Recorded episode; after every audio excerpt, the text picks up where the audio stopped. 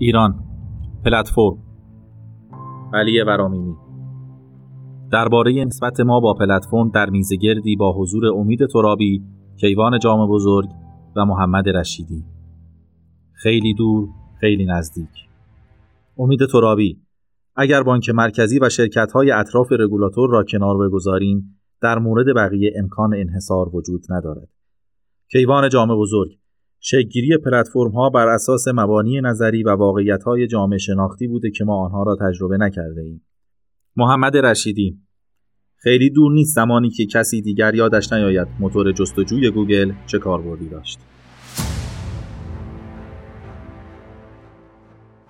نگاهی اجمالی به تغییرات تدریجی در فعالیت‌های اقتصادی نشان می‌دهد که پیش از انقلاب صنعتی درصد قابل توجهی از تبادلات اقتصادی به روش همتا به همتا بوده که در دل جامعه و به شیبه های مختلفی با روابط اجتماعی در هم تنیده بود.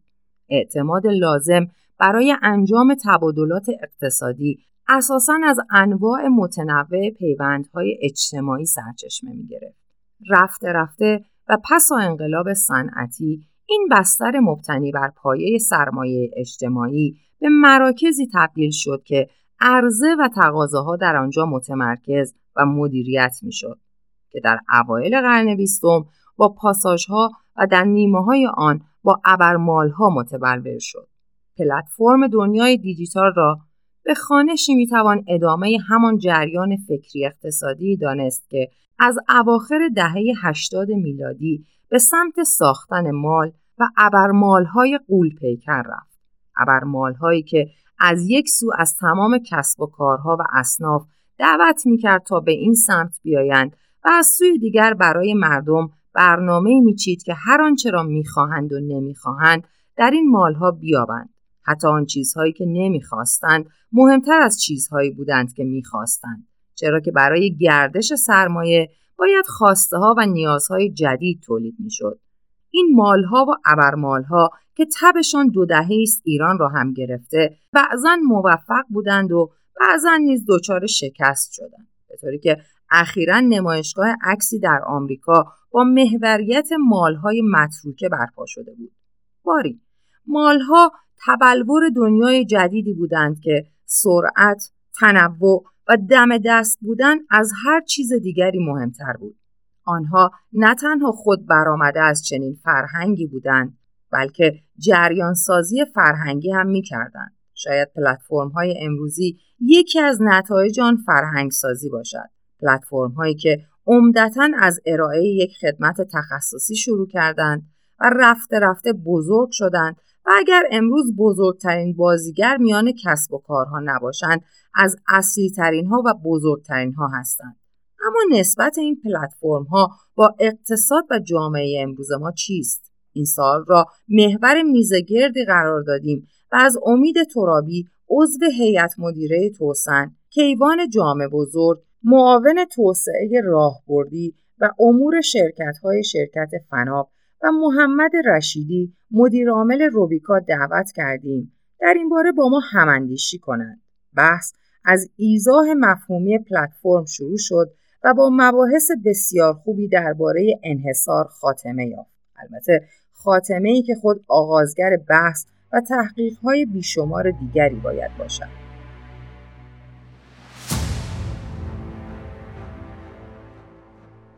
معمولا ابتدای هر میزه گرد و مصاحبه ای به ایزای مفهومی یا توافق بر سر مفاهیم می‌پردازیم و سپس سراغ مصادیق می‌رویم.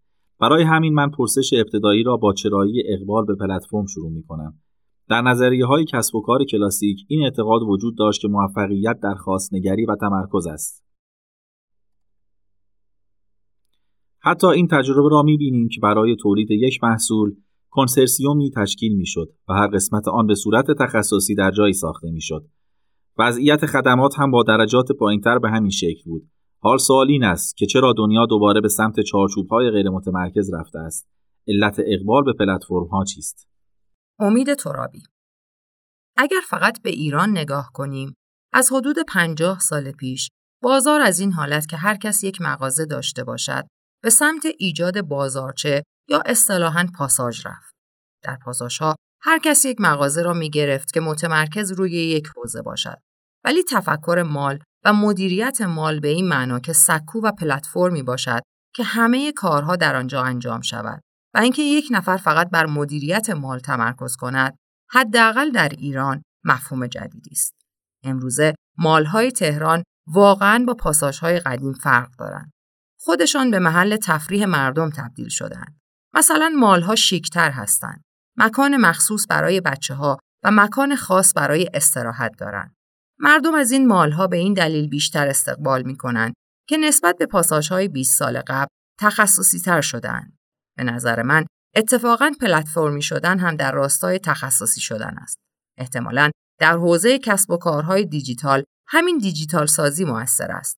ارتباط با مشتری و ارائه خدمت به مشتری به قدری خاص شده که چاره جز تخصص گرایی و ایجاد پلتفرم ندارند. در حوزه بانک هم هیچ گریزی از ایجاد پلتفرم وجود ندارد. ابزارهایی مثل آب، اسنپ و امثال آن را در نظر بگیرید. هر کس در فضای کسب و کار ایران خدماتی ارائه می دهد. در همان اپلیکیشن امکان کیف پول و تراکنش های مالی را هم فراهم می سازد. این اتفاقا یعنی تخصصی تر شدن. این فضا را با ده سال قبل مقایسه کنید که کاملا متفاوت است. بانک ها چاره ای ندارند جز اینکه پلتفرم های جدید را فراهم آورند. نمی توانند به مردم بگویند برای پرداخت پول اسنپ به بانک برو یا چک بکش. اتفاقا تمام آنچه رخ داده در راستای همین روند تخصصی تر شدن و دیجیتال سازی است که جنبه های مختلفی دارد. مثلا اقتصاد اشتراکی، استفاده از موبایل، نزدیک شدن ابزارها به مردم و غیره.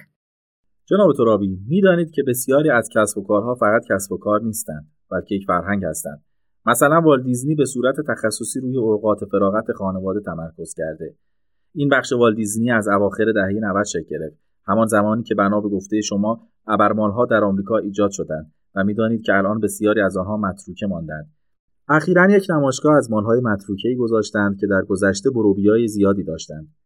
مالها آمدند که یک پلتفرم فیزیکی را برای ارائه همه چیز با هم فراهم سازند. کسی که خرید می‌کرد رستوران هم می‌رفت. فرزندش هم آنجا بازی می‌کرد و غیره. والت دیزنی هم مجبور می‌شد که خود را با پلتفرم سازگار سازد و به مرور یک پلتفرم تبدیل شد. بحث من راجع به تجمیع شدن است. شاید بهتر باشد اسمش را تمرکز نگذاریم. تجمیع الزاما به مفهوم تمرکز نیست. چه اتفاقی افتاده که به سمت تجمیع رفته ایم شما فرمودید تجمیع با هدف ارائه خدمات بهتر و تخصصی تر اتفاق افتاده است. ترابی. به اعتقاد من مهمترین دلیل این است که کسب و کارهای سنتی چاره ای جزی ندارند. مثالی از حوزه بانکداری می‌زنم. اگر 20 سال قبل کسی می‌خواست اسنپ بگیرد، احتمالا مجبور بود دست چک، کارت یا حواله مربوط به نزدیکترین بانک را به سر کوچهشان ببرد و کرایه را بپردازد. همین چند وقت پیش دفترچه بانک صادرات خودم را پیدا کردم و یادم آمد که وقتی دانشجو بودم هر وقت پدرم می‌خواست پول به حسابم بریزد برای دریافت آن باید به بانک صادرات می‌رفتم که سر کوچهمان بود و محیط جذاب و پاسخگویی درستی نداشت. تنها دلیل انتخاب من این بود که بانک صادرات نزدیکترین بانک به محل زندگی من بود و کوتاهترین مسیر را داشت. واقعا تنها دلیل انتخاب همین موضوع بود. این حرف مربوط به 23 یا 24 سال پیش است. تا 10 یا 15 سال بعد از آن هم هیچ اتفاق جدیدی در حوزه بانکی نیفتاد. حالا فکر کنید پول در حساب بانکی من باشد و بخواهم کرایه اسنپ بدهم. اگر 20 سال قبل بود باز هم در بانک صادرات حساب باز می کردم چون سر کوچه من قرار داشت. الان اسنپ می آید شخص را به مقصد می رساند برایش غذا می آورد و پولش را در محل می گیرد. من به عنوان بانک می خواهم به اسنپ که مشتری بسیار بزرگی است سرویس ارائه دهم. چاره ای ندارم جز اینکه در تمام مکانها حضور داشته باشم. وگرنه از بازی حذف می‌شوم در واقع معتقدم تجمیعی که رخ داده تحت فشار بازار بوده است در بانکداری امروز حتما همینطور است که اگر به سراغ پلتفرم نیایید کارتان تمام می شود. جناب جامع بزرگ از صحبت آقای ترابی چنین متوجه شدم که شتاب تحولات ما را به سمت تجمیع خدمات در پلتفرم می‌برد. و دوم اینکه دیگر جایی برای کسب و کارهای سنتی باقی نمانده و آنها نیز به دلیل همین شتاب ناچارن به سمت پلتفرم ها بیایند. شما تجمیع را ناشی از چه می‌دانید؟ کیوان جامع بزرگ. در ادامه فرمایش های آقای ترابی من هم موافقم که احتمالاً به دلیل اشباع بازار کسب و کارهای گذشته به مرور مدل‌های کسب و کاری جدید و آشفته ساز ظهور کردند که کسب و کارها و اقتصادهای پلتفرمی را شکل دادند. شاید واژه بازگشت یا برگشتن به عقب چندان صحیح نباشد. زیرا گرچه در ظاهر شاهد تکسر هستیم، در باطن باز هم به سمت تمرکز رفته ایم. بیایید بین دو واژه اکوسیستم و پلتفرم تفاوت قائل شویم. سوپر اپ هم با پلتفرم فرق دارد. درست است. یک سری از پلتفرم ها اکوسیستم ها را داخل خودشان تجمیع و برخی هم اکوسیستم خلق می کنند. چه رفتار پلتفرمی داشته باشند و چه نداشته باشند. اینکه یک سوپر اپ داشته باشید که انواع و اقسام سرویس ها را به صورت متمرکز در یک جا ارائه بدهد تا تجربه متمرکزتر، دسترسی پذیری بیشتر و کاهش هزینه را به دنبال آورد، یک موضوع است و اینکه کسب و کار پلتفرمی را به معنای واقعی شکل دهید، مسئله دیگری است. در حالت دوم، باید یک خدمات دهنده، یک مالک پلتفرم و آن طرف هم یک مشتری داشته باشید که از گردش دیتا و چفت کردن آنها ارزش افزوده بیافرینند که موضوع متفاوتی است. گاهی این دو مفهوم مشابه اما متفاوت را با هم اشتباه می‌گیریم. مثلا در مورد اکوسیستم صحبت می‌کنیم ولی انتظارات خود را از پلتفرم به میان میآوریم. وقتی بین اینها تفکیک قائل شویم می توانیم مزایا، معایب، الزامات و ریسک های هر یک از دو مفهوم را بدانیم. شرایط بازار مهم است ولی در کنار شرایط بازار در ده سال گذشته و به خصوص پنج سال گذشته اتفاقاتی در دنیا در زمینه پلتفرم سازی افتاد که ریشه در انگاره های پست مدرنیسم دارد. در غرب مبانی نظری خیلی جدی است و می‌خواهد بستر خلق اقتصاد پلتفرمی را فراهم آورد. سه اصل اولیه اقتصاد پست مدرنیست را می‌گویم. اولین آنها کالاوارگی است. یعنی به نقطه‌ای می رسید که مصرف یک کالا برایتان هیچ ارزش جایگزین ندارد. اینطور نیست که آب میوه را به عنوان جایگزین آب مصرف کنید. بلکه ارزش نشانه ای دارد. من آب میوه را می نوشم چون مثلا از فلان برند است و می‌دانم که یک نوشیدنی لاکچری به حساب می آید و نوشیدنش هیچ ربطی به تشنگی من ندارد. در این کسب و کار عرضه و تقاضا اهمیت خود را از دست می دهد و چنین نیست که بازار بر اثر عرضه زیاد به اشباع برسد. مصرف ای هیچ سقفی ندارد و نهایتا به کالاوارگی می انجامد. کالاوارگی را جایی می توان ایجاد کرد که آن کالا در دسترس باشد گروه های مختلف به یک کالا احساس تعلق پیدا کنند. به نحوی که عقل جمعی جایگزین عقل فردی شود. دومین اصل مدرنیسم معنازدایی است. یعنی برای هر دال دنبال یک مدلول مشخص نمیگردید بلکه گاهی تعداد زیادی دال به تعداد محدودی مدلول دلالت دارند پس شما دیگر نمی‌دانید چرا دارید در این گروه عضو می‌شوید یا چرا دارید از این سرویس استفاده می کنید ولی دارید استفاده می کنید. سومین اصل اقتصادی پست مدرنیسم چیرگی کار بر اخلاق است. مثلا من در اسنپ شغلی به دست می آورم که می توانم 24 ساعت شبانه روز کار کنم. دو شیفت یا سه شیفت شغل داشته باشم. هزینه های بالاسری را نداشته باشم. به نحوی که زندگی را در مرحله دوم بگذارم و کار برایم دائم در دسترس باشد. بدین ترتیب فارغ از دغدغه پیدا کردن شغل، ساعت کار یا شرایط کار، تمرکز خود را بر انجام کار می‌گذاریم. اینجاست که کار اصالت پیدا می کند. یک اتفاقی افتاد که لیفت مدتها روی آن مانور تبلیغاتی می‌داد. یک خانم باردار مسافر خود را به مقصد رساند و سپس مستقیم به بیمارستان رفت و وضع حمل کرد. آنها این را یک ارزش بزرگ می‌دانستند و می‌گفتند راننده های ما خیلی مشتری مدار هستند. نمی‌دانم این را باید یک ارزش دانست یا اینکه وقتی یک خانم پا به ماه دو ساعت قبل از زایمان هنوز هم کار می کند یک ضد ارزش به حساب می آید. به هر حال چنین تئوری هایی روی شکلگیری اقتصاد پلتفرمی اثر گذاشتند. نمی‌خواهم فقط بحث های نظری کنم ولی آنچه به عنوان اقتصاد پلتفرمی در غرب شروع شد و ما هم ترشحات آن را در اقتصاد خودمان می‌بینیم مبانی تئوریک قوی دارد که ما از آن بی بهره مانده ایم و طبق معمول مصرف کننده هستیم. این اتفاقات در ادامه عصر اقتصاد کلاسیک هستند که به شکلی آشفته ساز تغییر چهره دادند. الان ارزش های اقتصادی با همان مبانی در قالب های جدید ارائه می شوند. شما های اقتصادی پست مدرن را با اقتصاد پلتفرمی پیوند دادید که دیدگاه قابل تعاملی است. اما بیشتر منتقدان نئولیبرالیسم نه برای طرح تئوری اقتصاد پست مدرن بلکه در نقد وضعیتی که اسمش را نئولیبرالیسم گذاشتند می‌گویند که معنازدایی و کالاوارگی از معلفه های جدی این نوع نگرش به اقتصاد است. اما احتمالا اصولی که شما ذکر کردید در پی نقد و نقض آنها نیست. جامع بزرگ. نه اینها زمینه های خلق پلتفرم بودند و لزوما بد نیستند. می توانند خیلی جاها کارکرد داشته باشند. این اصول هنوز به تئوری های اقتصادی مدون تبدیل نشدند ولی هفته ای نیست که MIT، هاروارد و هم مقالات جدیدی در این زمینه منتشر نکنند و اسلون منیجمنت MIT کار جدی در زمینه اقتصاد پلتفرمی انجام ندهد. این اقتصاد را دارند تئوریزه می کنند. به نحوی که یک انقلاب جدید در مبانی نظریه اقتصاد پلتفرمی ایجاد شود. ولی هنوز این حوزه به بلوغی مشابه اقتصاد کینزی و اقتصاد نوکلاسیک نرسیده است. تأکیدم بر این بود که شکلگیری پلتفرم ها بر اساس مبانی نظری و واقعیت های جامعه شناختی بوده که ما آنها را تجربه نکرده ایم ولی محصولات و نمودهایش را مورد استفاده قرار می دهیم. جناب رشیدی از نظر شما چه دلایل تاریخی، نظری و ضرورت‌های کسب و کاری ما را به سمت تجمیع انواع کسب و کارها و خدمات و پلتفرم‌ها در یک بستر آورده است. محمد رشیدی با توجه به گستردگی بازارهایی که شکل گرفته و توسعه دسترسی‌ها همه به دنبال دسترسی سریعتر در فضاهای بهتر هستند.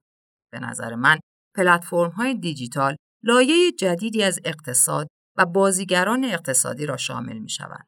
در گذشته کسب و کارهای خرد در فضای اینترنت و دیجیتال کار می‌کردند. قبل از اسنپ بعضی تاکسی تلفنی ها سعی می‌کردند خود را مجهز به ابزارهای بروز کنند. ولی ناگهان یک پلتفرم به نام اسنپ آمد که بازار را آشفته و بازیگران را عوض کرد. به نحوی که دسترسی بسیار گسترده تری به بازار یافتند. شکلگیری اسنپ بر اساس یک نیاز اقتصادی بوده است. در بازارهای دیگر نیز همین اتفاق میافتد. مثلا خود اسنپ در حال بردن فضای پلتفرمی خود به سمت ارائه خدمات جدید است. گوگل زنجیره ای از خدمات را ارائه می دهد و سپس در لایه پایینتر Google One را مطرح می کند که شما در یک پلتفرم و اکوسیستم بسیار بازتر و بزرگتر از هر پلتفرم هویت دیجیتال پیدا می کنید. قبلا هر کدام از این پلتفرم ها به تنهایی یک اکوسیستم اقتصادی بودند ولی الان نقش شما فراتر می رود و در پلتفرم ها عمیقتر می شوید. مثلا من با یک هویت در جستجوی گوگل ظاهر می شوم و هرچه جلوتر می رویم عمق و لایه های پلتفرم افزایش می یابد. نکته که وجود دارد این است که وقتی یک بازار راه افتد و کسب و کاری بسیار قوی را شکل دهد به مرور بازارهای موازی راه اندازد و به تدریج به یک پلتفرم یا سوپر تبدیل می شود. این کسب و کار ابتدا روی یک بازار تمرکز دارد و سپس به اعتبار آن بازار به سمت کارهای جدید می روند. مثل آمازون که ابتدا روی فروش کالا تمرکز کرد و الان همه چیز را ارائه می دهد. ظهور قوی و جذب مخاطبان برای شکل دادن به بازارهای جدید از یک سو می تواند نقطه برد باشد و از جهت دیگر نقطه ضرر چون همیشه آن پلتفرم با بازار ابتدایی خودش شناخته می شود. به اعتقاد شما آیا پیشرفت کسانی که همیشه روی یک بازار تمرکز می کنند بهتر است یا کسانی که ابتدا یک بازار را خوب می گیرند و سپس به سراغ بازارهای بزرگتر می روند؟ ترابی به اعتقاد من منطق بازار بر پلتفرم ها نیز حاکم است. اگر یک ایده خوب داشته باشید و منطق عرضه و تقاضا را به وجود آورید، گسترش فعالیت ها می تواند موفق باشد. مثال های موفق از این دست کم نیستند. در حالی که در ایران مثال های ناموفق هم زیادند. مثلا بعضی ها 20 کسب و کار را آزمودند و فقط یکی از آنها موفق شده است. بسیاری از super app ها و پلتفرم ها کسب و کارهای مختلف را آوردند و فقط در حوزه های محدود موفق بودند. به هر حال معتقدم روند کلی بازار به سمت mobilize کردن پلتفرم ها می رود. یعنی باید سعی در ترکیب سرویس ها کنند. نه اینکه صرفا تجمیع کننده باشند و سرویس های ساده را از عرضه کننده بگیرند و به مشتری ارائه دهند. در فضای دیجیتال چنین روی کردهای صرفا تجمیع کننده هم رقابت را ساده می کند و هم ارزش افزوده ای ندارد. در حالی که ترکیب خدمات می تواند سرویس های جدید با ارزش افزوده بیشتر را به دنبال آورد. بسیاری از مثالهای موفق از همین جنس هستند که پلتفرم توانسته سرویس های مختلف را ترکیب و خدمت پیچیده تری ارائه کند. اتفاقا این موضوع با روند فرایند به عنوان خدمت نیز همخوانی دارد. یعنی در این شرایط دیگر قرار نیست که صرفاً یک سرویس ارائه شود بلکه یک فرایند عرضه می شود. جناب جامع بزرگ پیرو فرمایش آقای ترابی خواهشمندم ضمن پاسخ به سوال قبلی بفرمایید که آیا ابتدا گرایش ها به وجود می آیند و سپس پلتفرم برای پاسخ به آنها می رود یا آنکه پلتفرم گرایش ایجاد می کند؟ جامع بزرگ در پاسخ به سوال اول مبنی بر اینکه آیا پلتفرم از ابتدا روی یک تک سرویس تمرکز کند یا خدمات مختلف را با هم ارائه دهد به اعتقاد من هیچ کدام اصالت ندارد چنین نیست که تمام کسانی که از ابتدا پلتفرم بودند موفق تر از کسانی باشند که ابتدا یک تک محصول ارائه دادند و سپس پلتفرم شدند یا برعکس ما داریم یک تاریخ amorph را تجربه می کنیم. سال 1995 که موتور جستجوی گوگل در بازار ارائه شد، لری پیج و سرگی برین به ذهنشان نمی رسید که شاید یک روز پلتفرمی بسازند و به یک اکوسیستم بزرگ تبدیل شوند. کار آنها به مرور زمان به تکوین رسید. به خاطر رهبری و محصول پیشرو که در آن بازه زمانی ارائه دادند، توانستند به توسعه قابل توجه برسند. همین نکته را می‌توان در مورد فروش آنلاین کتاب جف بزوس نیز مطرح کرد.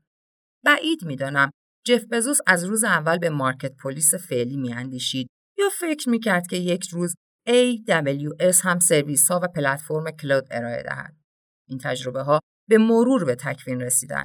در کشور خودمان نیز همین اتفاق میافتد. حتی کسانی که توانستند یک کسب و کار پلتفرمی تک محصوله مثل اسنپ را استارت بزنند بنا به فرموده آقای ترابی بعضیها توانستند بعدا سرویس های متنوع جدیدی را بیافزایند الان پلتفرم های تک سرویس هم داریم که موفق هستند و رقابت می کنند. به نظرم تنوع یا تمرکز هیچ کدام بر دیگری برتری ندارد و نمی‌تواند ریسک موفقیت و شکست را بالا ببرد. اما سوال دوم به نظر شما آیا گرایش را پلتفرم ایجاد می کند یا پلتفرم گرایش را؟ جامع بزرگ. به اعتقاد من بازار است که مسیر رشد کسب و کارها را تحمیل و کانالیزه می کند. اتفاقاتی که امروز در هلند و دانمارک میافتند شاید در ایران، نیجریه و اوگاندا جواب ندهند. در هر زمین جواب متفاوتی می‌گیریم. زمین آنقدر صاف نیست که همه جا یک اتفاق مشابه بیفتد. به نظر من الزامات و قواعد بازار است که پلتفرم ها را به وجود می آورد. نقش رگولاتور را نیز نمی‌توان نادیده گرفت. در حوزه بانکی نقش رگولاتور می تواند از نقش بازار قوی تر باشد ولی در اکثر جاها بازیگران بازار هستند که گرایش ها را جهت می دهند. جناب رشیدی همین روبیکا ابتدا که آمد خودش را با یک خدمت مشخص معرفی و سپس سرویس های جدیدی را به مخاطبان معرفی کرد به نظر شما یا بهتر است که کسب و کارها از ابتدا پلتفرم باشد یا آنکه از اول روی یک حوزه تمرکز کنند و وقتی به موفقیت رسید به سمت فعالیت های دیگر برود و اینکه پلتفرم ها بنا بر یک تئوری شکل گرفتند یا به تکمیل رسیدند یا بنا بر گرایش های بازار به وجود آمدند شما چگونه فکر می کنید؟ رشیدی اکثر پلتفرم های خارجی ابتدا با یک سرویس ظاهر شده و بعدا توسعه یافتند. این توسعه از دو جهت اتفاق می افتد. یکی توسعه خود پلتفرم است و یکی توسعه در درون اکوسیستم. شما پرسیدید که چه چیزی پیشران توسعه اقتصادی پلتفرم ها می شود؟ درون اکوسیستم ها و درون پلتفرم ها را اقتصاد توسعه می دهد. ولی گاهی یک پلتفرم موجب می شود بانک مرکزی و نهادهای قانونگذار نیز به سمت توسعه و ایجاد فضاهای جدید بروند که توسعه اقتصادی را به دنبال می آورد و توسعه اقتصادی در درون آن پلتفرم اثر می‌گذارد. ما یک سری تعامل و مطالعه درباره کسانی داشتیم که می‌خواستند در خاورمیانه سوپر اپ بسازند. به تدریج متوجه شدیم که در مارکت چین، اندونزی و ایران یعنی کشورهایی که با هم شباهت نسبی دارند به هر شکلی که نگاه کنیم باز هم مجبوریم ابتدا با یک محور شناخته شویم و سپس به سمت سایر بخش ها برویم. در تجربه خودمان با سرگرمی شروع کردیم و به شدت جواب داد. مثلا مارکت وی که روزانه حداکثر دویست یا 300 هزار فیلم را پخش می‌کرد ناگهان به 17.5 میلیون پخش فیلم روزانه رسید و این نشان می‌داد که فضای سرگرمی چقدر ظرفیت دارد. ما به معلفه های دیگری هم دقت می کردیم. market آنلاین ایران دو بخش دارد. یکی کسانی که کاملا بر market سوارند و از آن به صورت فعال استفاده می کنند و گروه دوم 75 درصد که غیر فعال به حساب می آیند.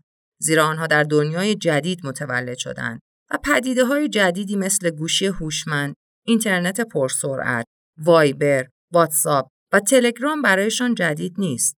الان در اینستاگرام یک سری هویت و سلبریتی شکل گرفتند که آنها برای اینکه خودشان را با جامعه پیوند بیشتری بدهند تولید محتوا می کنند و ضمنا حاضرند پول بپردازند تا هویتشان شناخته شود و مردم شخصیت وی را در فضای واقعی بیشتر بپذیرند. ما با سرگرمی شروع و سپس به سایر حوزه ها روی آوردیم و تا حدی هم موفق بودیم. ولی مؤلفه های اقتصادی که در سایر پلتفرم ها شکل می گرفت در اینجا الزاما شکل نمی گرفت. الان اپلیکیشن آپ را همه برای کارت به کارت نصب می کنند. این اپلیکیشن با کارت به کارت شناخته شد و سپس سایر خدمات پرداخت را توسعه داد. الان اگر آپ یک پیام رسان هم بیاورد کسی داخل آپ چت نمی کند. من با خانومم و با پدر و مادرم از طریق آپ چت نمی کنم. ولی اگر در تلگرام به تدریج سیستم payment های شخصی و payment کسب و کار نیز بگذارند شاید آن را به تدریج مورد استفاده قرار دهیم. عین همین رفتار را در ویچت نیز دیدیم. ویچت به عنوان یک ابزار ارتباطی ظاهر شد و regulation دولتی نیز به شدت در آنجا نظارت دارد و یک پارچه است.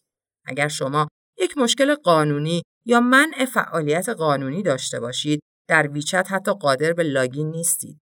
فرزن در نظام غذایی آنها اگر سابقه کودک آزاری داشته باشید اجازه لاگین در ویچت را نمی‌دهند. ما هرچه مطالعه کردیم دیدیم فضای ویچت به عنوان یک پلتفرم واقعا فوقالعاده طراحی شده و هرچه جلوتر رفتن توسعه های فوقالعاده تری دادن به نحوی که ما آرزو می‌کنیم در ایران به همین نقطه برسیم در واقع شما از یک تقدم و تأخر صحبت می کنید و انگار پلتفرم هایی که در ابتدا با جنبه های سرگرمی و کاربردی تر آمده اند رشد بهتری داشتند.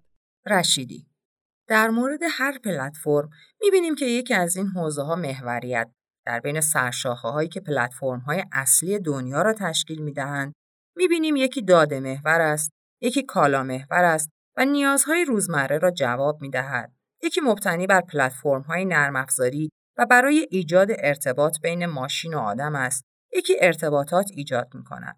هر کدام یک محور دارند ولی حول آن محور اکوسیستم کاملی را طراحی می کنند.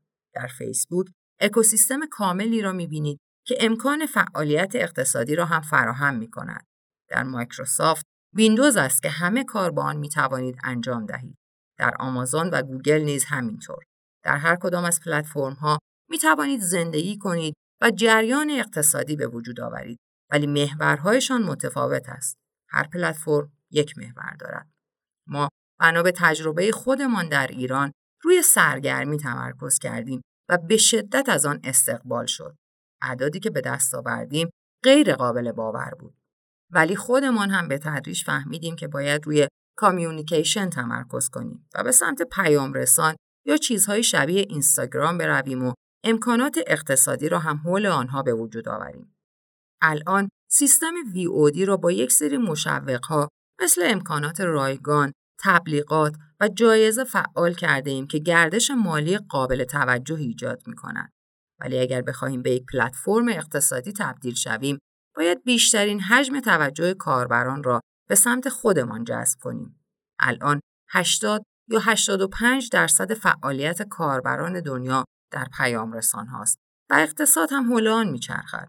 در هر جای دنیا یک پیام رسان را بیشتر مورد استفاده قرار دادند. آقای رشیدی سوال بعدی را از انتهای بحث شما و از خودتان می‌پرسم. مدیریت پلتفرم در سرشاخه های اصلی و در حوزه های سیاست گذاری مستلزم آن است که دیدگاه جامع کلی و بلند مدت داشته باشد. شاید مدیران کسب و کارهای عادی نیاز به چنین نگاه های کلیگرا نداشته باشند از دید شما مدیریت و سیاستگذاری کلان یک پلتفرم چه تفاوت‌های شاخصی با مدیریت کارهای تکمهوری دارد؟ رشید در یک پلتفرم به اندازه دهها کسب و کار به تیم‌های خلاق نیاز داریم تا بتوانیم پلتفرم را ایجاد کنیم. علاوه بر آن، در لایه کسب و کار کوچک با دولت، رگولاتوری و هر چیز دیگر هم سر و کار خواهیم داشت. ما یکی از زینفعان و استفاده کنندگان قوانین موجود هستیم و حتی گاهی می توانیم درخواست های کوچکی هم بدهیم که اگر اجماع بر سر آنها به وجود آید به کمکمان می آید. در لایه پلتفرم محدودیت های regulation خیلی به چشم می آید چون جلوی توسعه را می گیرد.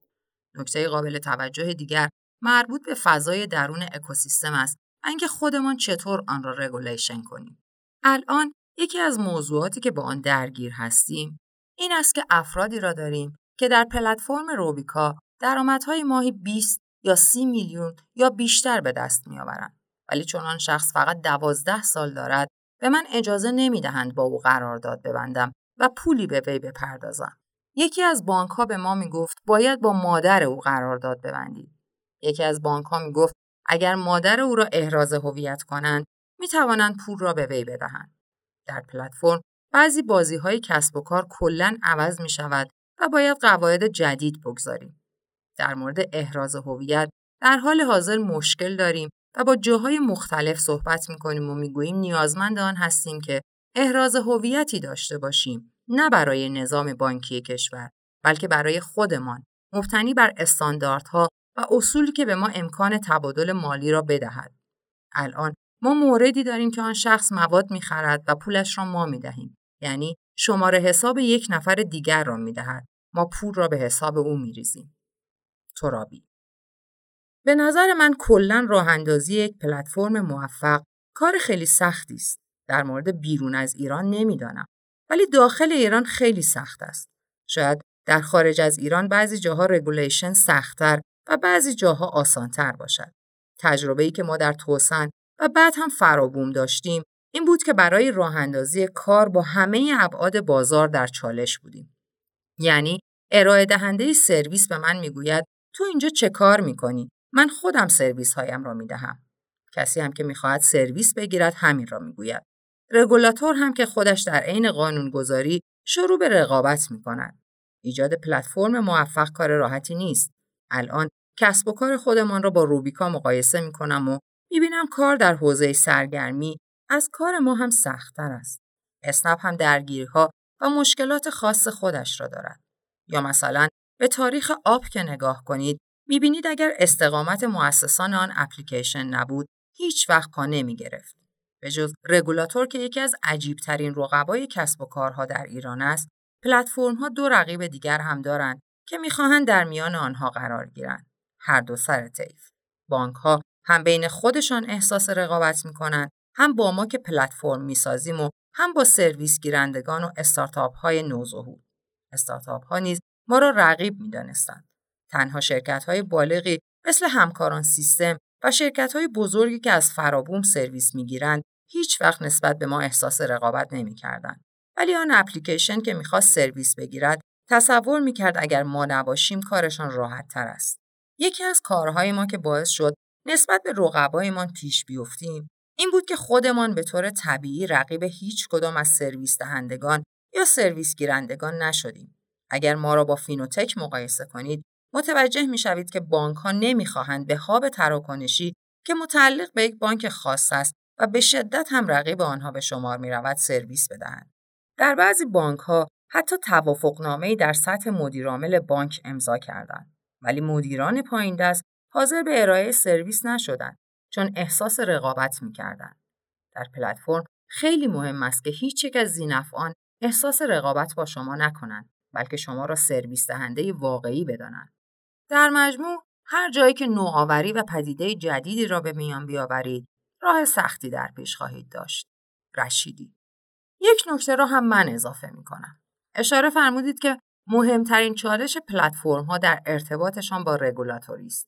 همانطور که گفته شد مبتنی بر داده هایی که داریم و روابط حاکم بر پلتفرم اتفاقا مهمترین چالش ما مربوط به تعامل و کمک به رگولاتوری است تا الان رگولاتوری توسعه را ایجاد کرده که اقتصاد کسب و کار را مبتنی بر آن توسعه پیش برده است الان فضاهای جدید و معلفه های تازه‌ای دارند شکل می گیرند که برایشان قاعده و قانونی وجود ندارد و همه از این بابت نگرانند ما در خصوص محتوایی که در شبکه اجتماعیمان جریان یافته نمی‌دانیم به چه کسی اقتدا کنیم. یک نفر می‌گوید اگر خانمی تصویر بدون روسری بگذارد فیلتر کنید. یکی می‌گوید اگر فلان لباس را تنگ کند فیلتر کنید. در حقیقت با تعدد نظرات مواجهیم. اما داریم مسیر نسبتا خوبی را می‌رویم و بالاخره به تمرکز می‌رسیم. نکته مهم این است که با دستور، قانون و بریدن هرگز اتفاق مثبتی نمیافتد. ما تا به حال این قواعد را نداشتیم. پس باید ابتدا پلتفرم های جدید را بشناسیم و با حوصله regulation کنیم. اگر یک کاربر ما محتوای مستهجن بگذارد، سه چهار بار او را میبندیم و می‌بینیم باز هم با همان IP، همان رفتار و همان نام کاربری با موبایل های قبلی دارد مطالب جدید می‌گذارد.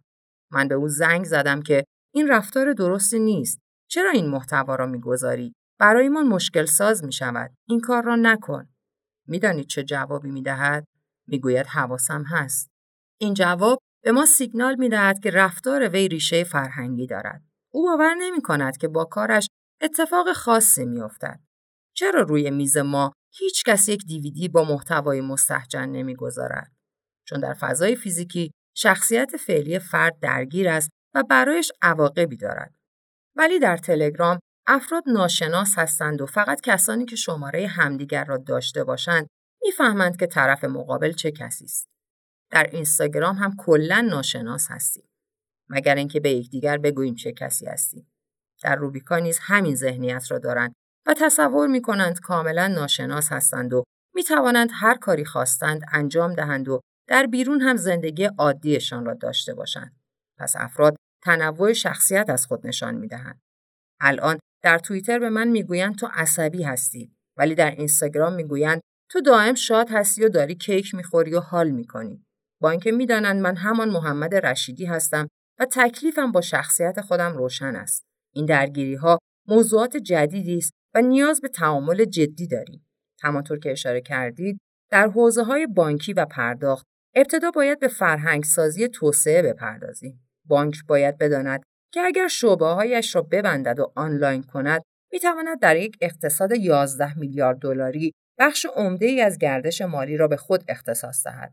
نگاه های محدود باعث می شود تصور کنند عدم همکاری باعث پیشرفت بانک خواهد بود. نکته اینجاست که بسیاری از مثالهایی که آقای رشیدی آوردند فقط در ایران مصداق دارد.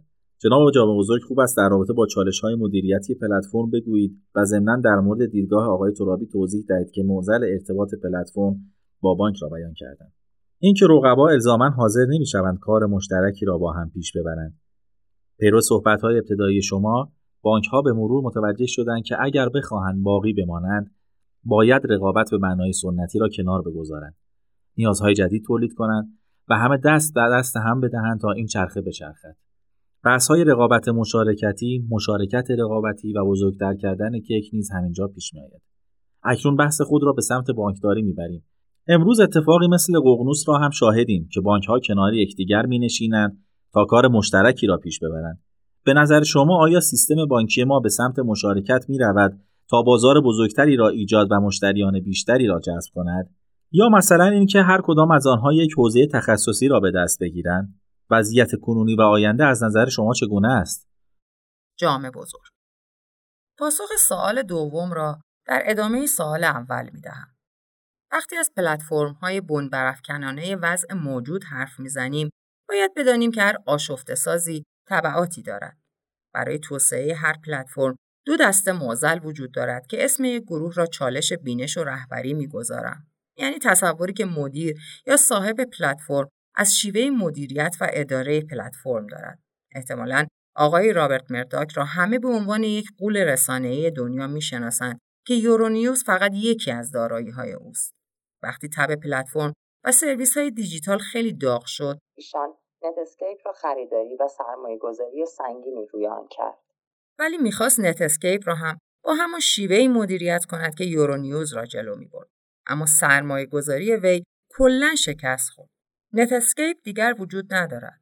او می‌خواست با ذهنیت یک ساختار سلسله مراتبی و سازمان سنتی یک پلتفرم باز، صاف و بدون طبقه را بسازد که موفق نبود.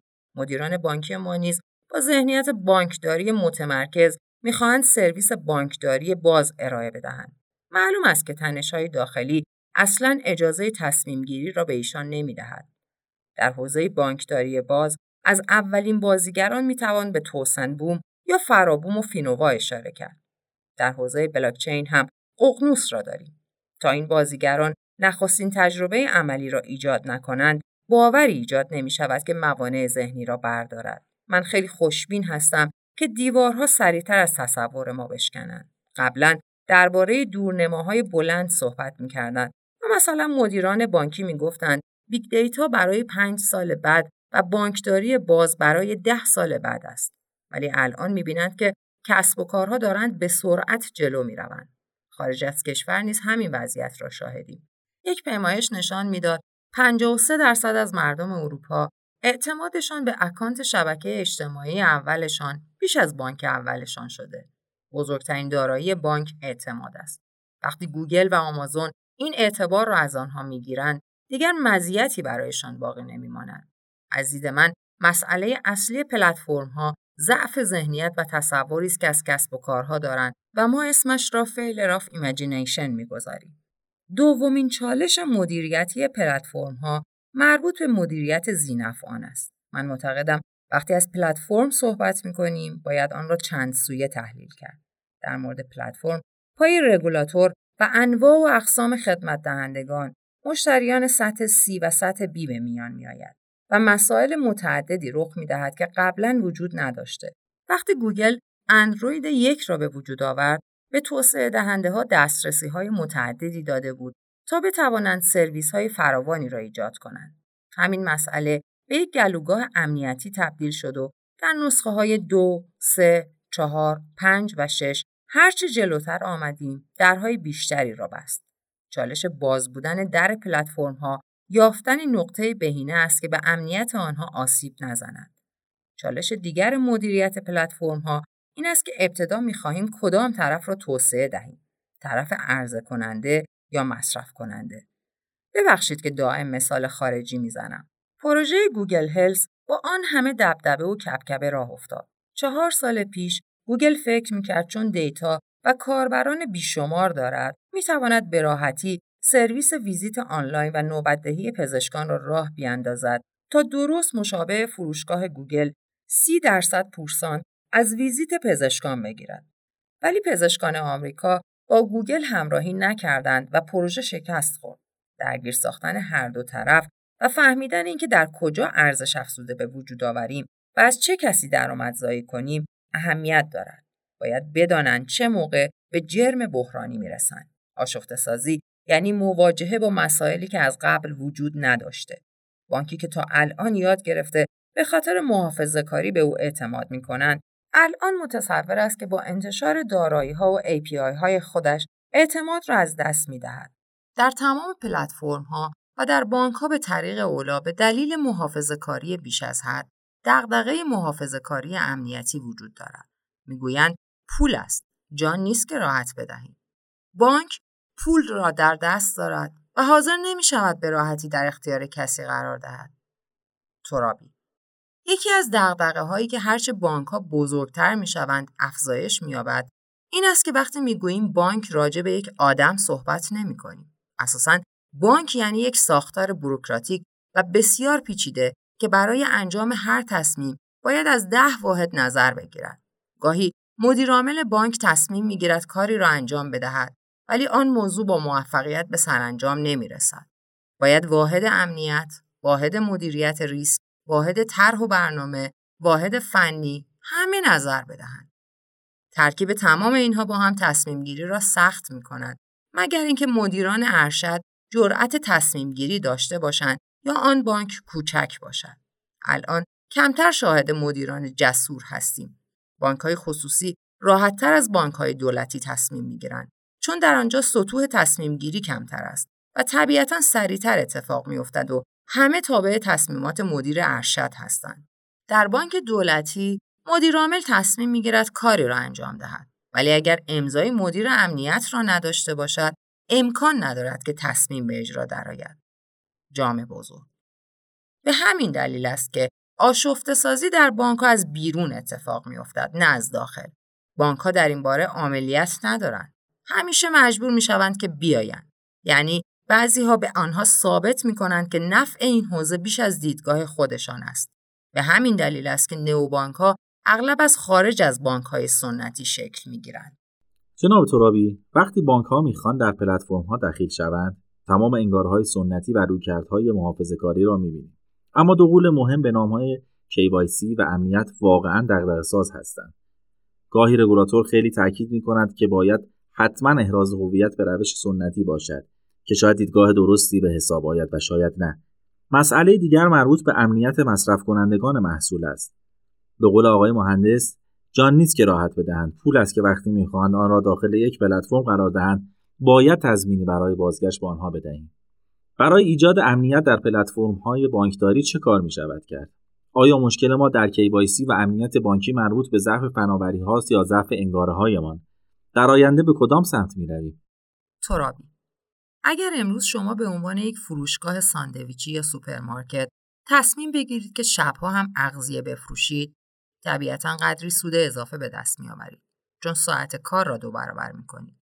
اما قدری هم ریسک دارید چون دوستها شبها فعالترند بالاخره برای فروش اضافه باید هزینه هایی را هم بپذیرید بعضی بانک های خصوصی را داریم که از اوپن ای پی آی خودشان به اندازه 2000 تا خودپرداز کارمزد دریافت می کنند. منظورم کارمزدهایی است که از شتاب می گیرند. قیمت هر خودپرداز امروز حدود 150 میلیون تومان است. اینها به اندازه 2000 تا 150 میلیون کارمزد روزانه می‌گیرند و احتمالا رضایت مشتری و جذب مشتری جدید هم دارند و در بازارهای آشفته ساز و دیجیتال هم نقش آوانگارد را به خود می‌گیرند. طبیعتا مفتنی بر این شرایط جدید هم باید هزینه کنند. روش های کشف تقلب بگذارند. فایروال جدید بیاورند. فناوری جدید ایجاد کنند و بعد هم نهایتا بپذیرند که بخشی از پولشان را ببرند. بالاخره کسی که خود پرداز می‌گذارد می‌داند که ممکن است دستگاه او را با جرثقیل ببرند یا با روش های سخت افزاری به دستگاه نفوذ کنند. به نظر من بحث از امنیت در حوزه بانکداری باز خندهدار است. مسئله فقط منافع است. طبیعتا کسی که بخواهد سود جدیدی ببرد باید تکلیف امنیت و KYC و جلوگیری از افتتاح حساب مردگان را هم روشن کند. خیلی عجیب است که شما بگویید نمی‌گذارم این کسب و کار راه بیفتد چون شاعبه قمار دارد یا مرده ها داخلش وارد می شوند. این حرفها را چه کسانی می‌زنند؟ کسانی که می‌خواهند جلوی هر پلتفرم جدیدی را بگیرند. عین همین حرفها را قبلا راجع به هر کسب و کار جدیدی می‌زدند و من اصلا قائل نیستم که KYC و امنیت مشکل ساز باشد. تمام اینها مسائل فرعی به شمار می روند. کسی که بخواهد پلتفرم جدیدی بسازد یا بخش تازه ای از بازار را بگیرد، مسائلش را حل می کند. اتفاقا اینطور نیست که در شیوه های کنونی KYC و بانکداری هیچ دغدغه امنیتی وجود نداشته باشد. اتفاقا همین حالا هم اتفاقات زیادی میافتد. رشیدی به نظرم ریشه مسئله در آن است که بانک ها یک سری بنگاه های اقتصادی بودند و الان که نیاز به پلتفرم بانکی داریم از یک سو می‌خواهند نقش پلتفرم را ایفا کنند و از طرف دیگر می‌دانند که با نگاه بنگاه اقتصادی قادر به پلتفرم داری نیستند. نکته اینجاست که وقتی من به یک پلتفرم تبدیل می شوم باید یکی از کلیدی ترین معیارها که به عنوان خط قرمز من به حساب می آید عدم رقابت پلتفرم با زینفعان پلتفرم باشد. زمانی که من وارد رقابت با زینفعان داخل پلتفرم خود شوم شروع شکست پلتفرم است. چه بانک باشم چه پلتفرم دیگر. بانک خودش رو در کنار پلتفرم می‌بیند و می‌گوید اگر تراکنش ها از طریق کیف پول اتفاق بیفتد من دیگر جایگاهی ندارم. چون تعریف بانک در این نظام عوض می شود. از طرف دیگر می بینیم که پلتفرم با بازیگران موجود رقابت می کند. از فضای شکل گرفته بهره اقتصادی می برد و در نتیجه توسعه اقتصادی شکل می گیرد. ولی توسعه پلتفرم شکل نمی گیرد. یعنی به جای اقتصاد با ابعاد صد اقتصاد با ابعاد ده را می سازد. در واقع هر دو کوچک و محدود می شود. وقتی پلتفرم شروع به رقابت با آن کند شکست می خورد. ما با بیمه ها صحبت کردیم که نقش یک پلتفرم را برای بیمه داشته باشیم. وقتی بحث کارمزد مطرح شد گفتیم کارمزد نمی‌خواهیم. آنها گفتند نمایندگی ها بیمه ها را زمین می‌زنند. گفتیم ما کاری به نمایندگی ها نداریم و فقط ابزار را فراهم می سازیم. هر فرمولی که تعریف کردیم برای همکاری نیامدند. ما می گفتیم افراد از طریق روبیکا ریکویست تمدید بیمه بدهند و پرداخت هم بکنند.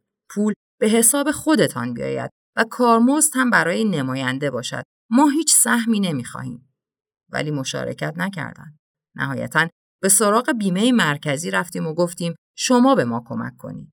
ولی آنها هم در چهارچوب و قواعدش می‌گفتند بروید یک کارگزاری بزنید و درصد بگیرید. مسئله اینجاست که پلتفرم باید تعریف دو سویه درستی داشته باشد. هم من که پلتفرم راه میاندازم و هم رگولاتور باید نقش خود را به شکل صحیح ایفا کنیم. بیمه برای شما چه منفعتی داشت؟ چرا اصرار داشتید که به آن سمت بروید و برایش هزینه کنید؟ رشیدی فضای اقتصادی ایران ویژگی های خاصی دارد. در ابتدای صحبت ها هم گفتم که هنوز بخشهایی از مارکت ما بارور نشدن. الان تعداد کاربران آنلاین ما زیاد است. تعداد تراکنش های بانکی زیاد است. تعداد کارت های بانکی زیاد است. گردش پول هم در ایران خوب است. ولی اقتصاد دیجیتال کشور توسعه نیافته است. یک بخش از تقصیر مربوط به رگولاتوری بوده و بخش دیگر مربوط به عدم توسعه خدمات و سرویس ها. در فضای اقتصاد دیجیتال بیمه می تواند دو درصد از سهم GDP را به خود اختصاص دهد. این مربوط به زمانی است که اقتصاد دیجیتال شود. فروش بیمه های شخص سالس و بدنه نهایتا می تواند به اندازه تعداد خودروهایی باشد که تولید شود. بیش از این نمی توانید بفروشید. طبیعتا بخشی از سهم بازار الان پر شده و بخش دیگر هم مربوط به خودروهای جدید است که بعدا میآیند. الان قانون دارد اجبار می کند که موتورها را هم بیمه کنند. اقتصاد بیمه دیجیتال چه موقع توسعه می‌یابد؟ زمانی که من پلتفرم به دیتای بیمه متصل شوم و با استفاده از این دیتا خدمات جدید ارائه دهم. اولین اشتباه استارتاپ های حوزه بیمه این بود که تصور می کردند مهمترین مشکل مردم مراجعه حضوری به نمایندگی است. الان پیامک ها را نمایندگی به من می دهد و می‌پرسد آیا تمدید کنم؟ می‌گویم بله و او می‌گوید هزینه اینقدر است و من واریز می کنم. ما معتقدیم که باید به سمت دسترسی بهتر و سهولت انتخاب برویم. من می‌خواستم به جای اینکه استارتاپ ها هزینه کنند که مردم روی سایت آنها یا اپلیکیشن آنها فرم پر کنند تا بیمه تمدید شود و به جای اینکه دعوا بر سر کارمزدهای تمدید باشد من به صورت دیجیتالی این خدمات را در اختیار استارتاپ بگذارم این فضا باعث می شد که فرضا X میلیون نفر روی پلتفرم من بیایند و یاد بگیرند که بیمهشان را تمدید کنند. من چون پلتفرمی هستم که profiling قوی تری نسبت به دیگر بازیگران دارم مثلا می‌دانم چه کسی اتوبوس می‌گیرد چه کسی هواپیما می‌گیرد چه کسی چه کانالهایی را دنبال می کند چه کسی روبینا پیج های شبیه اینستاگرام را دنبال می کند و غیره در واقع می توانم به کمک توسعه بیمه بیایم. فرزن می‌دانم آقای محمد رشیدی تا حالا ده بار ماشینش خسارت دیده و آدمی است که دیر اقدام می کند. با اتوبوس تردد می کند و با دانستن تمام این اطلاعات و فراهم کردن آمارهای بینام می توانم به استارتاپ ها کمک کنم که به من تخفیفات جدید بیمه ای بدهند و مثلا بگویند این یک پکیج بیمه جدید برای توی محمد رشیدی است که هر هفته فلانجا به تفریح می روی، از دروازه آزادراه عبور می کنی، تصادف نمی کنی و غیره. پس می توانی بیمه ارزانتری بگیری. وقتی اقتصاد شکل بگیرد، ما هم می توانیم نقش پلتفرم را به خود اختصاص دهیم. نیازی نیست با پلیرهای فعلی بجنگیم. الان تسهیلگری می کنیم. در هر بازار سه گام وجود دارد. اولین آن حضور است. ما در بازار فعلی می‌گوییم می‌خواهیم در عرصه بیمه حضور داشته باشیم. بعد به حکم فرمایی می‌رسیم که از دید پلتفرم باید زنجیره خدمات را قبضه کنیم و از جنبه مارکت باید سهم بازار را به خود اختصاص دهیم. گام سوم نوآوری خواهد بود. در مارکت های ایران و جاهای دیگر نیز همین شرایط را می‌بینید. به محض اینکه یک سایت تخفیف بزنید ناگهان همه می‌دوند که عجب پدیده جدیدی آمده. ولی به مرور می‌بینید که به جای تخفیف سینما تخفیف روی همه چیز می‌دهد. بعد به تدریج به این نتیجه می رسیم که باید نوآوری کنیم تا در بازار باقی بمانیم. بازارهای اروپایی و آمریکایی در این فاز هستند. ما هم به عنوان پلتفرم می‌خواهیم در هر حوزه و صنعتی که وارد می‌شویم همین سگام را طی کنیم. در حوزه پیمنت اول باید کاری داشته باشیم و بگذاریم یک نفر بتواند پولی رد و بدل کند. بابت هر چیزی. رفتار دوم این است که زنجیره را تکمیل کنم. مثلا امکان کارت به کارت را به آب و سایرین بدهیم. اینجاست که رفتار شکل می گیرد. در گام بعدی به سراغ نوآوری و درآمدزایی می رویم. جناب جامع بزرگ، راجع به انحصاری که پلتفرم می تواند به وجود آورد صحبت کنید. این موضوع می تواند از بیودی شروع شود و به بازارهای دیگر هم برسد. شاید یک پلتفرم به قدری خوب باشد که بعضی ها از همان ابتدا نتوانند با او رقابت کنند. فرزند شاید بازار خورده فروشی مشابه فلان سایت را هیچ وقت نتوانید بگیرید. همین باعث می شود که به سمت انحصار برویم. آیا به نظر شما این انحصار خواه ناخواه شکل خواهد گرفت؟ آیا پلتفرم نوعی انحصار به وجود می آورد که باعث می شود هیچ کسب و کار کوچک و متوسطی نتواند بدون مراوده با پلتفرم به شکل مستقل اداره شود؟ نکته دیگر این که پلتفرم ها بر اقتصاد کلان چه تأثیری می‌گذارند؟ آیا وقتی تراست و انحصار ایجاد شود باعث افزایش قیمت خدمات و ارزش آنها توسط یک مرجع مشخص می شود؟ الان این موضوع در مورد تاکسی های اینترنتی دارد رخ می دهد. با حذف آژانس ها و مونولوگ شدن بازار یک مرجع وجود خواهد داشت که به راحتی قیمت دلخواه را بر خدمات خود اعمال می کند. به نظر شما شگیری پلتفرم ها چه تأثیری بر انحصاری شدن بازار و چه تأثیری بر اقتصاد کلان می‌گذارد؟ جامع بزرگ مزیت اصلی پلتفرم ها اثر شبکه‌ای یا همان network effect است که محل اصلی منافعشان خواهد بود. به همین دلیل کسب و کارهای پلتفرمی مستعد رشد سریع و بعد هم انحصارگری هستند. در آمریکای شمالی، اروپا و جاهایی که زودتر به سمت کسب و کارهای پلتفرمی رفتند، به انحصارگری رسیدند و الان دولتها برای مقابله با انحصار دچار چالش جدی شدند. حتی بعضی جاها به حمایت از کوچکترها آمدند تا آنها حذف نشوند و توازن بازار برقرار بماند. ما در این حوزه ها برعکس هستیم. یعنی رگولاتور ما خودش انحصار طلب است و میپسندد که بعضی انحصارها در اختیار عده‌ای خاص باشد. خودمان درگیر موضوعات VOD و IPTV بوده ایم و دوستان در روبیکا نیز حتما نمونه های مشابه را تجربه کردند. در سایر سرویس ها نیز همین را دیده ایم. نظر شخصی من این است که هیچ جا انحصار به رشد هیچ کسب و کاری کمک نکرده مگر در کوتاه مدت. در میان مدت و بلند مدت کسب و کار انحصاری حتما شکست می‌خورد. پلتفرم ها همچنان مستعد انحصار هستند و اتفاقا اینجاست که رگولاتور باید روندها و چالشهای آتی را پیش بینی و تدبیر کند. البته در تعامل با خود کسب و کارها. بله، کارتل و تراستی که قبلا در اقتصاد کلاسیک یا نئوکلاسیک وجود داشته، الان دارد در اقتصاد پلتفرمی شکل می گیرد. یک نکته دیگر را هم می گویم که به مبحث قبلی ربط دارد. ما خیلی گفتیم که بانک ها محافظه کار هستند، ریسک را نمی‌فهمند، حاضر نیستند با افراد مواجه شوند. ولی از طرف دیگر این واقعیت را باید در نظر گرفت که ما می رویم و به بانک یا بیمه می گوییم می خواهم بازار تو را آشفته کنم. کسب و کار خودت را باید کلا جمع کنی تا من جای تو بنشینم. واضح است که اولین اقدام طرف مقابل گارد گرفتن خواهد بود و به دنبال محافظت از خود و مقابله با ما می رود.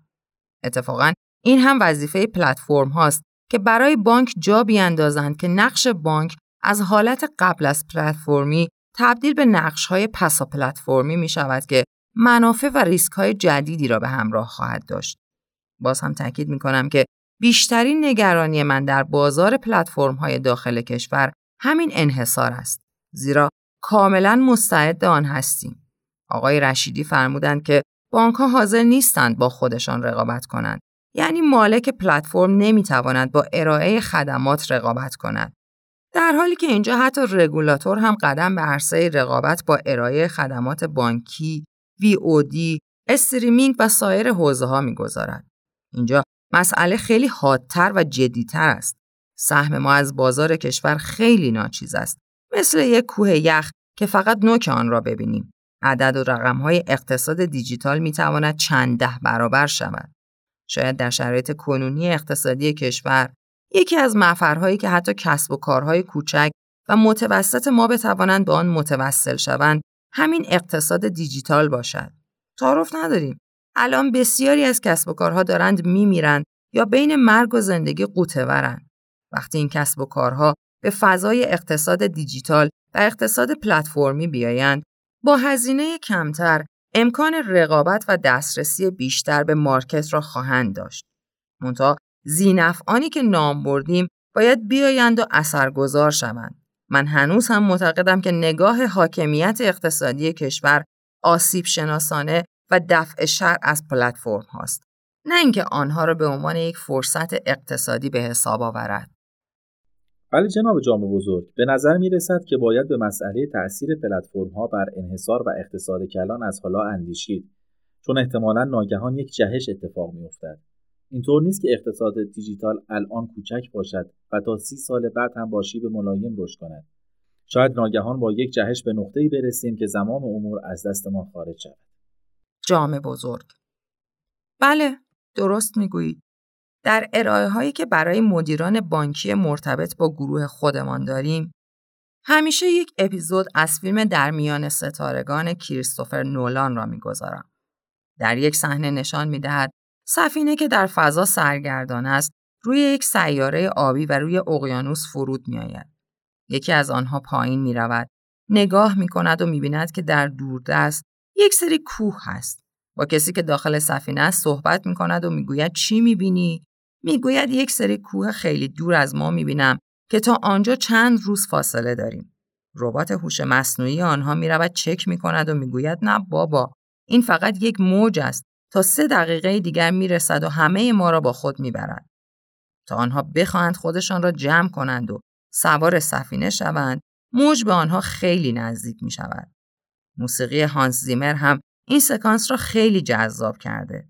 البته لحظه آخر که موج به سفینه رسید آنها سوار شدند و فرار کردند. من به مدیران می‌گویم این عاقبت شماست. فکر نکنید که کوه را در دور دست می‌بینید. این موجی است که چند دقیقه دیگر همه چیز را می‌برد. جناب ترابی، نظر شما در رابطه با انحصار پلتفرم ها در ایران چیست؟ جناب جامع بزرگ به درستی فرمودند که در کشورهای توسعه یافته حداقل به ظاهر دولت حواسش به برقراری عدالت هست و گاهی قولها را صدا می‌زند که حواستان به کوچکترها هم باشد ولی اینجا خود رگولاتور هم وارد رقابت با پلتفرم ها می شود در این حال با توجه به جهش احتمالی که در پلتفرم ها اتفاق می افتد چه تأثیری را بر اقتصاد کلان پیش بینی می کنید؟ ترابی من صرفا کسب و کار بانکداری الکترونیکی و بانکداری دیجیتال ایران را خوب می‌شناسم و فقط در این مورد قضاوت می کنم.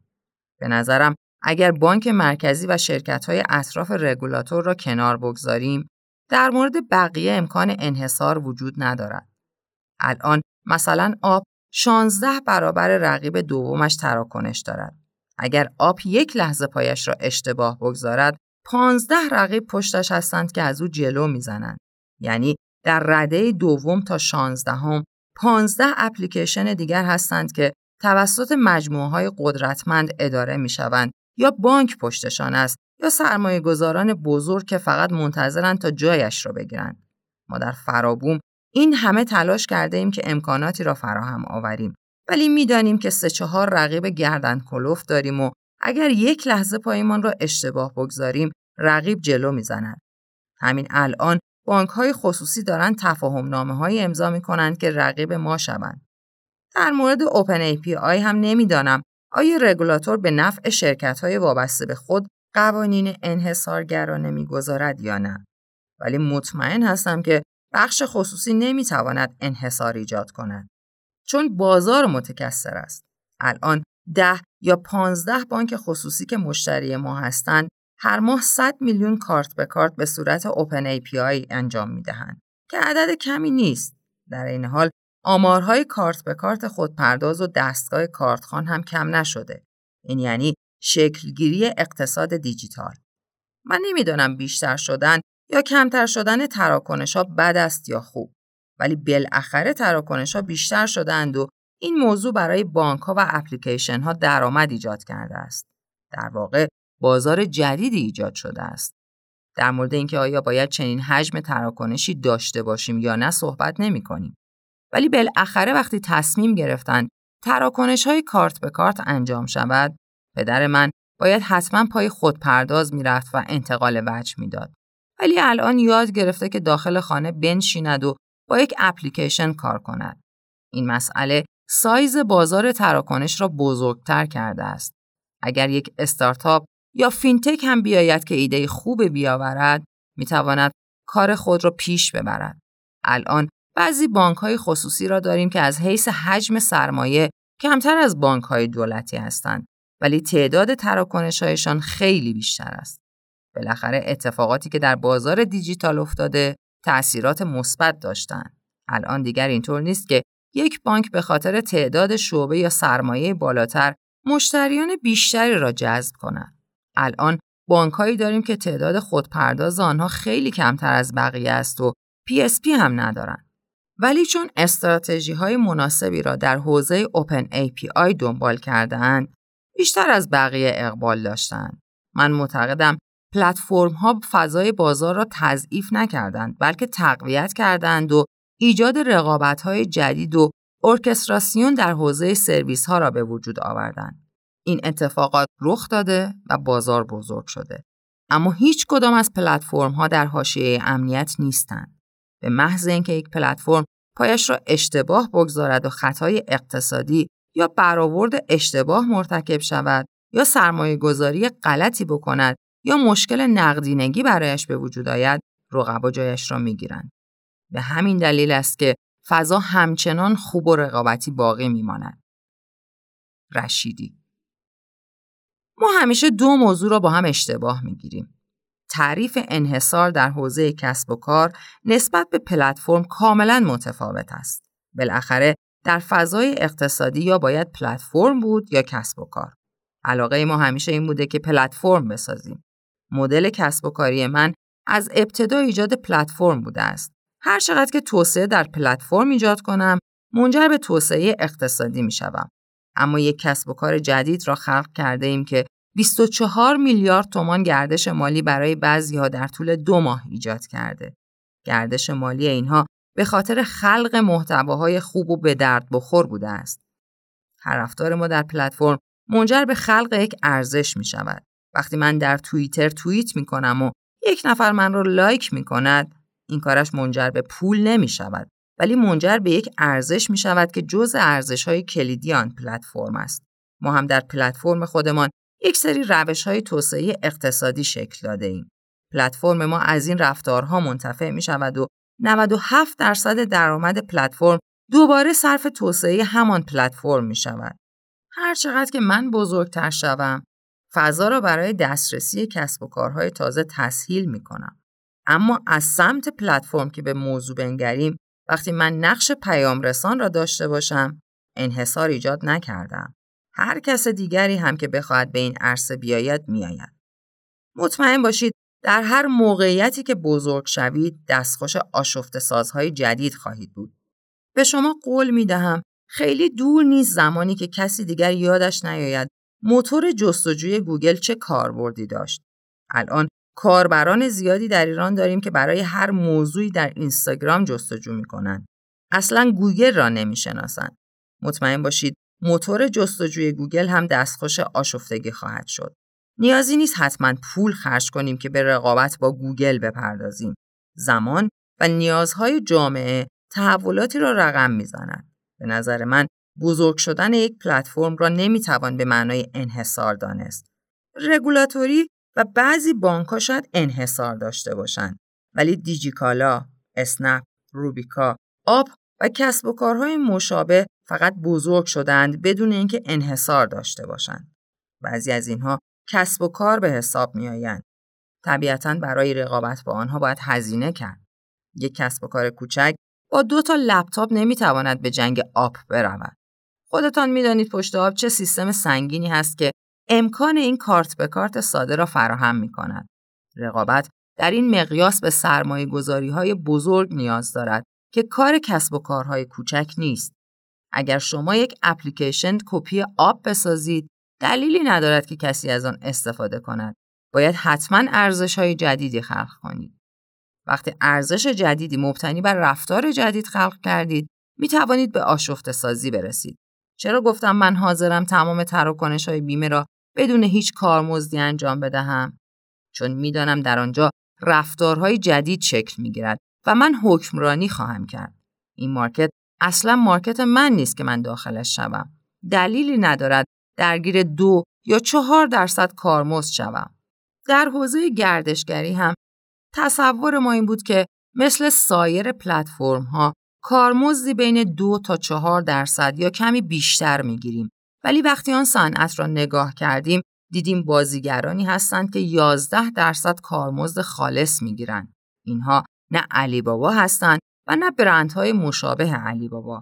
آنها به قدری کارهای زیرساختی انجام دادند که الان باید کسانی مثل علی بابا و دیگران بیایند با ایشان بجنگند که بازار را بزرگ کنند. آقای رشیدی، مسئله قدری پیچیده تر از این به نظر می رسد. وقتی مثلا ایرانسل یا روبیکا اینترنت مجانی می دهند که این همه مخاطب جذب کنند یا ایرانسل گرانترین سلبریتی را می آورد و با اینترنت رایگان در محیط لنز برنامه او را به همه تماشاچیان نشان می دهد، کمتر کسی می تواند با او رقابت کند.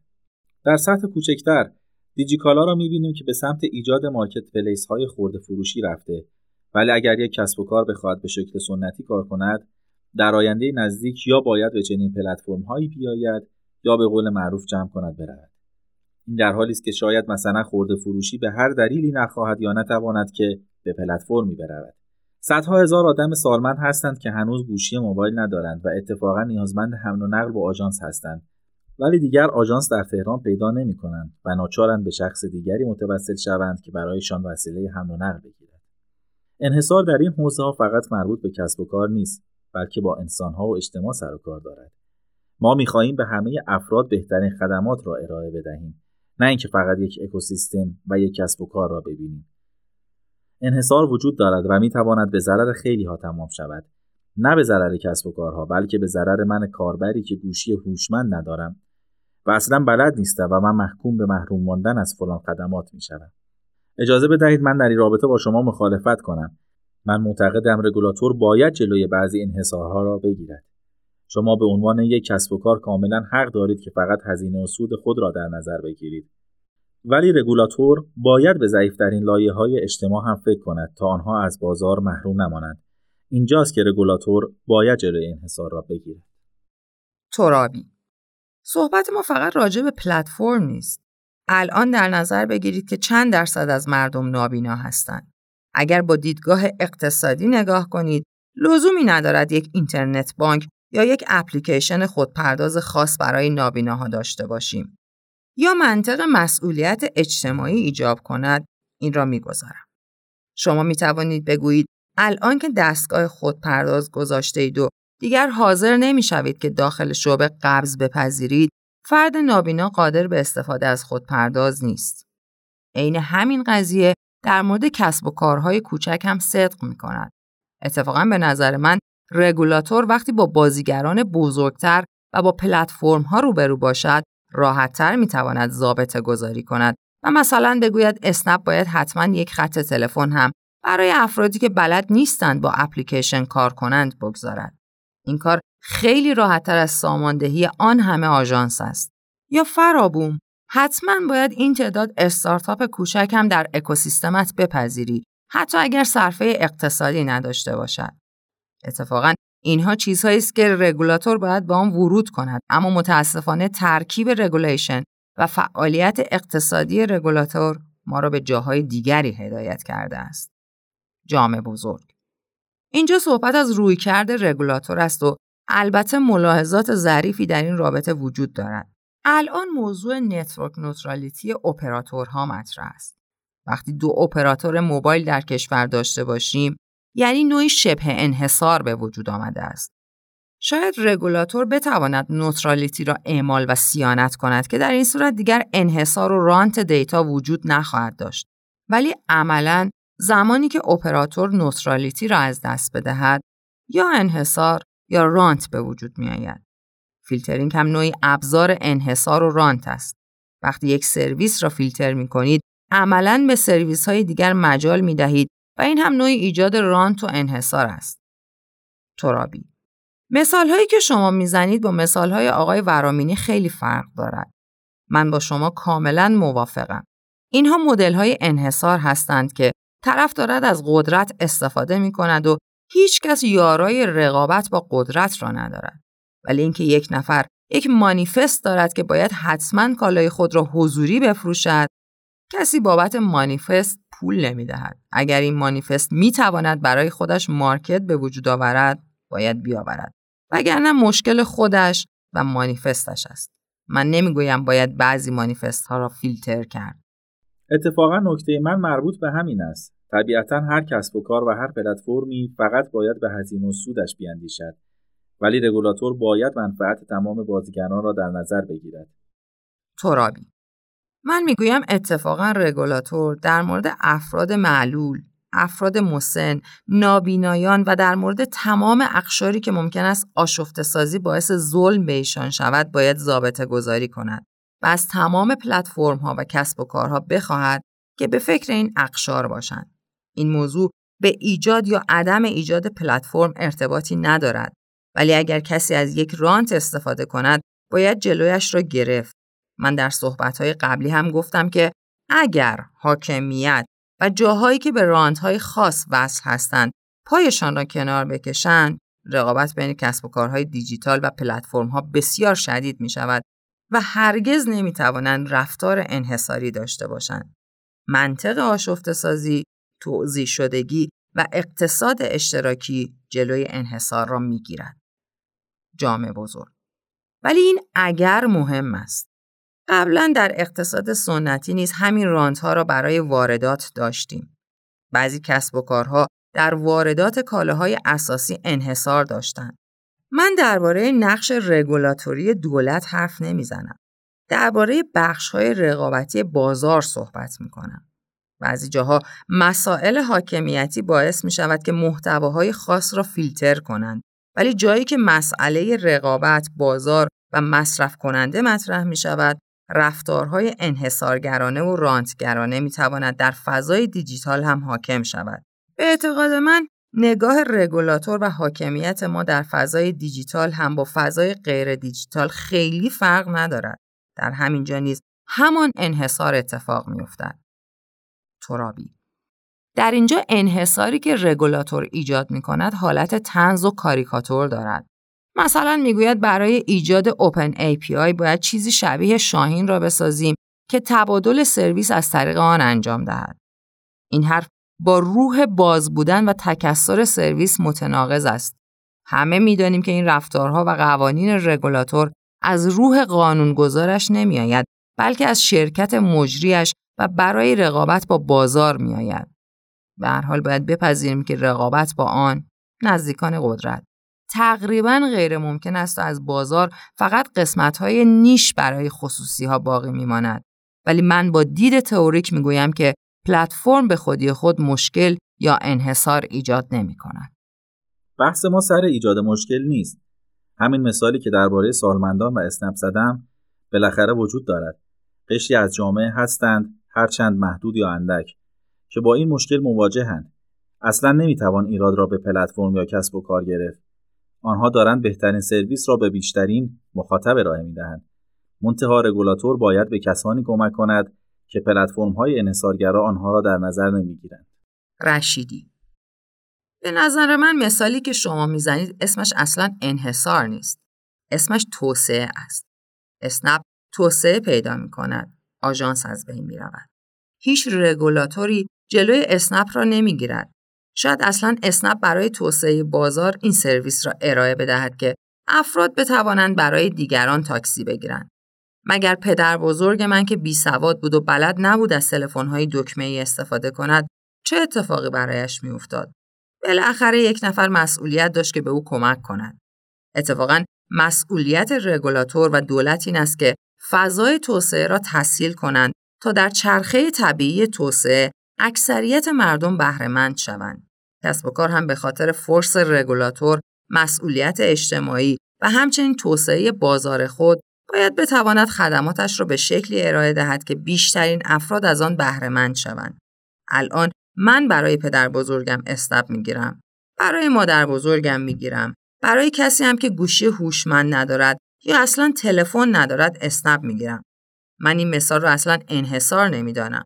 یک چرخه کاملا طبیعی است که در همه دنیا در تمام حوزه ها اتفاق میافتد. مثلا من امروز به بانک رفتم که چک پاس کنم و بانک به من گفت شما بدون کارت ملی انگار که وجود نداری. من یادم رفته بود که باید کارت ملی هوشمند بگیرم. نمی توانستم با بانک بحث کنم که نه در حق من ظلم شده اینکه کارت ملی را هوشمند کردند انحصارگری است. فقط توسعه است.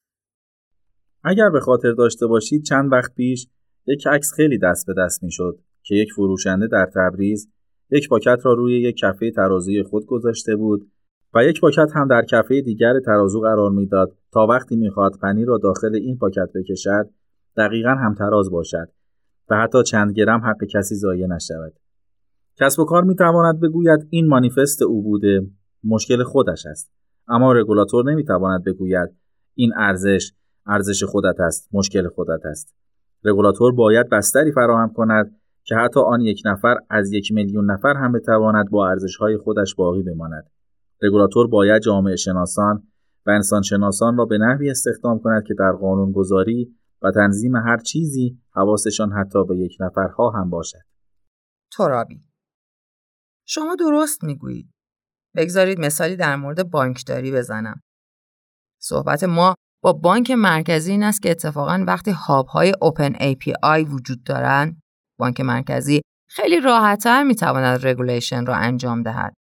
فرضاً می‌تواند بگوید شما بابت فروش بادام تراکنش قبول نکنید ولی برای گردو قبول کنید. آیا هرگز قادر هست که فروش گردو و بادام را در تمام استارتاپ های موجود کنترل کند؟ نه.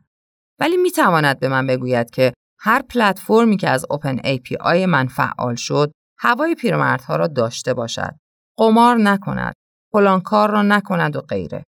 هر چیزی که مد نظر regulation باشد، اتفاقا در پلتفرم ها تقویت می شود. اتفاقا اگر رگولاتور پلتفرم ها را درست بچیند، خیلی راحتتر می تواند حرفهای مد نظر شما را به کسانی دیکته کند که این کار را انجام می دهند. جامع بزرگ موضوعی که شما مطرح می کنید مربوط به جهان شمولی است نه عدم انحصار. شما می گویید باید رگولاتور مراقب باشد که حتی اقلیت ها هم بتوانند از سرویس استفاده کنند. باز هم تاکید دارم نوترالیتی موضوع مهمی است. جاهایی که شبه انحصار ایجاد شده به شدت مستعد رفتار انحصاری هستند و کسب و کارهای کوچک را تضعیف می کنند. من موافقم که الان فضای کسب و کار حمل و نقل درون شهری بنفکن شده و آژانس ها دارند به تاریخ می پیوندن. اگر اسنپ با استفاده از انحصار این کار را می کرد، از دید من صحیح نبود و میپرسیدم چرا با استفاده از فلان رانت تمام آژانس ها را تعطیل کرده ای. مثلا اگر آژانس ها فیلتر می شدند تا اسنپ راه بیفتد. جامع بزرگ. بله. دیجیکالا در فضای رانتی رشد نکرده. دیجیکالا آمده با میلو و چهار تا رقیب دیگر را پشت سر گذاشته و جلو افتاده است. حالا شاید بپرسید که آیا دیجیکالا می تواند از حکم فرمایی خود بر بازار استفاده کند و قراردادهای انحصاری ببندد؟ رشیدی بله می تواند. ترابی بله می تواند. من بازار دیجیکالا را خوب نمی شناسم ولی فرض کنید آب از حکم فرمایی خود بر بازار استفاده کند و به بانک ها بگوید باید بابت هر تراکنش 100 تومان به من کارمزد بدهید. در این صورت تمام بانک ها همکاری خود را با آب قطع می کنند و به سراغ 15 اپلیکیشن دیگر می روند که می خواهند جای آب را بگیرند. جام بزرگ.